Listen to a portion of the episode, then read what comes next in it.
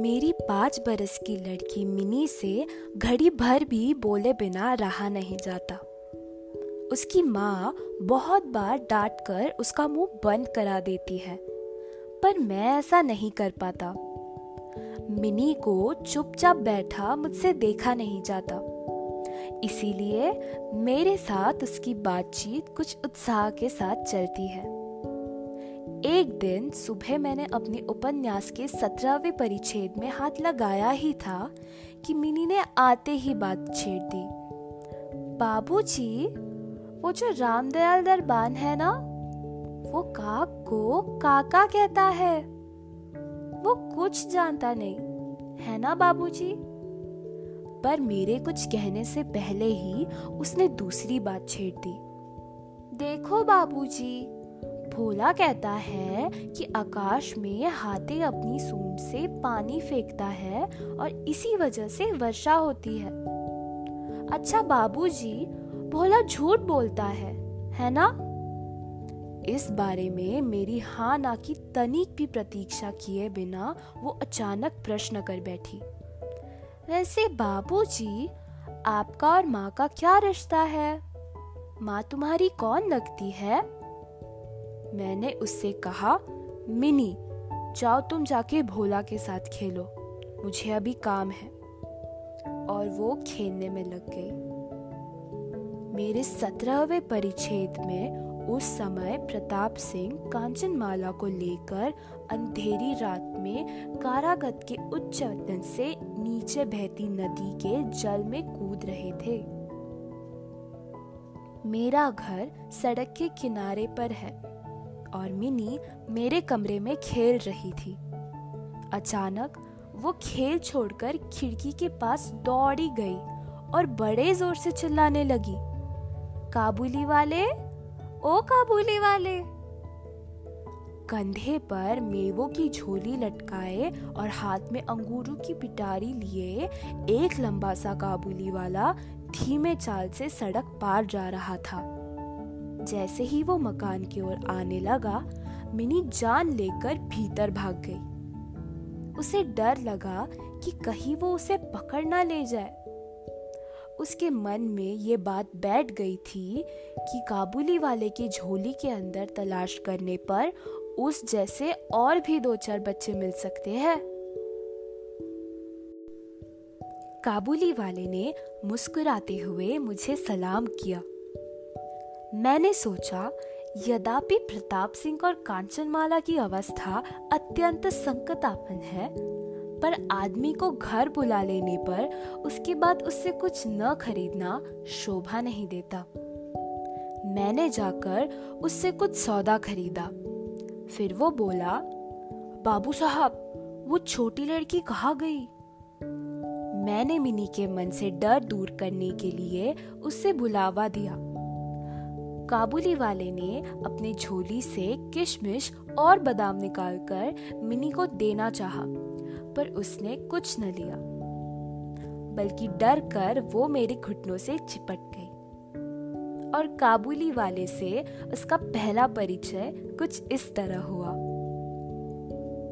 कुछ दिनों बाद मैं किसी ज़रूरी काम से बाहर जा रहा था, और तभी मैंने देखा कि मिनी काबुली वाले के साथ खूब बातें कर रही थी और काबुली वाला भी मुस्कुराते हुए उसकी बातें सुन रहा था। मिनी की झोली बादाम और किशमिश से भरी हुई थी।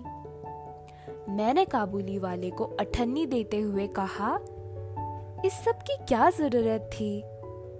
इसे ये सब क्यों दे दिया तुमने? फिर मैं बाहर चला गया। कुछ देर तक काबुली वाला मिनी से बातें करता रहा। जाते समय वो अठन्नी मिनी के झोली में डालता गया। जब मैं घर लौटा तो देखा कि मिनी की माँ काबुली वाले से अठन्नी लेने के कारण उस पर खूब गुस्सा हो रही थी। काबुली वाला प्रतिदिन आता रहा। उसने किशमिश और बादाम दे देकर मिनी के छोटे से हृदय पर काफ़ी अधिकार जमा लिया था। दोनों में बहुत बहुत बातें होती थी और वो खूब हंसती। रहमत काबुली वाले को देखते ही मेरी लड़की हंसती हुई पूछती, काबुली वाले? ओ काबुली वाले, तुम्हारे छोली में क्या है? और रहमत हंसता हुआ कहता, हाथी। फिर वो मिनी से कहता, तुम ससुराल कब जाओगी? इस पर उल्टे वो रहमत से पूछती, तुम ससुराल कब जाओगे? रहमत अपना मोटा घूसा तान कर कहता, अगर तुम्हारे सास ससुर ने तुम्हें परेशान किया ना तो हम उनको मारेगा। इस पर मिनी खूब हंसती। हर साल सर्दियों के अंत में काबुली वाला अपने देश चला जाता। जाने से पहले वो सब लोगों से पैसा वसूल करने में लगा रहता। उसे घर घर घूमना पड़ता, मगर फिर भी प्रतिदिन वो मिनी से एक बार मिलने आ ही जाता।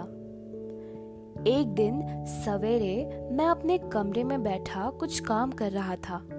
ठीक उसी समय सड़क पर बड़े ज़ोर का शोर सुनाई दिया। देखा तो अपने उस रहमत को दो सिपाही बांधे लिए जा रहे थे।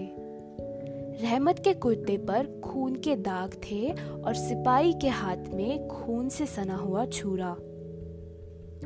कुछ सिपाही से और कुछ रहमत के मुँह से सुना कि हमारे पड़ोस में रहने वाले एक आदमी ने रहमत से एक चादर खरीदी थी। उसके कुछ रुपए उस पर बाकी थे, जिन्हें देने से उसने इनकार कर दिया। बस, इसी पर दोनों में बात बढ़ गई और काबुली वाले ने उसे छुरा मार दिया। इतने में, काबुली वाले, ओ काबुली वाले, कहते हुई मिनी घर से निकल आई। रहमत का चेहरा क्षण भर के लिए जैसे खेल उठा। मिनी ने आते ही पूछा तुम ससुराल जाओगे? रहमत ने हंसकर कहा हाँ वही जा रहा हूँ। रहमत को लगा कि मिनी उसके उत्तर से प्रसन्न नहीं हुई। तब उसने गुस्सा दिखाकर कहा, ससुर को मारता, क्या करूँ? हाथ बंधे हुए थे। इस कहानी में आगे क्या होता है जानने के लिए इंतज़ार कीजिए मेरे अगले पॉडकास्ट का।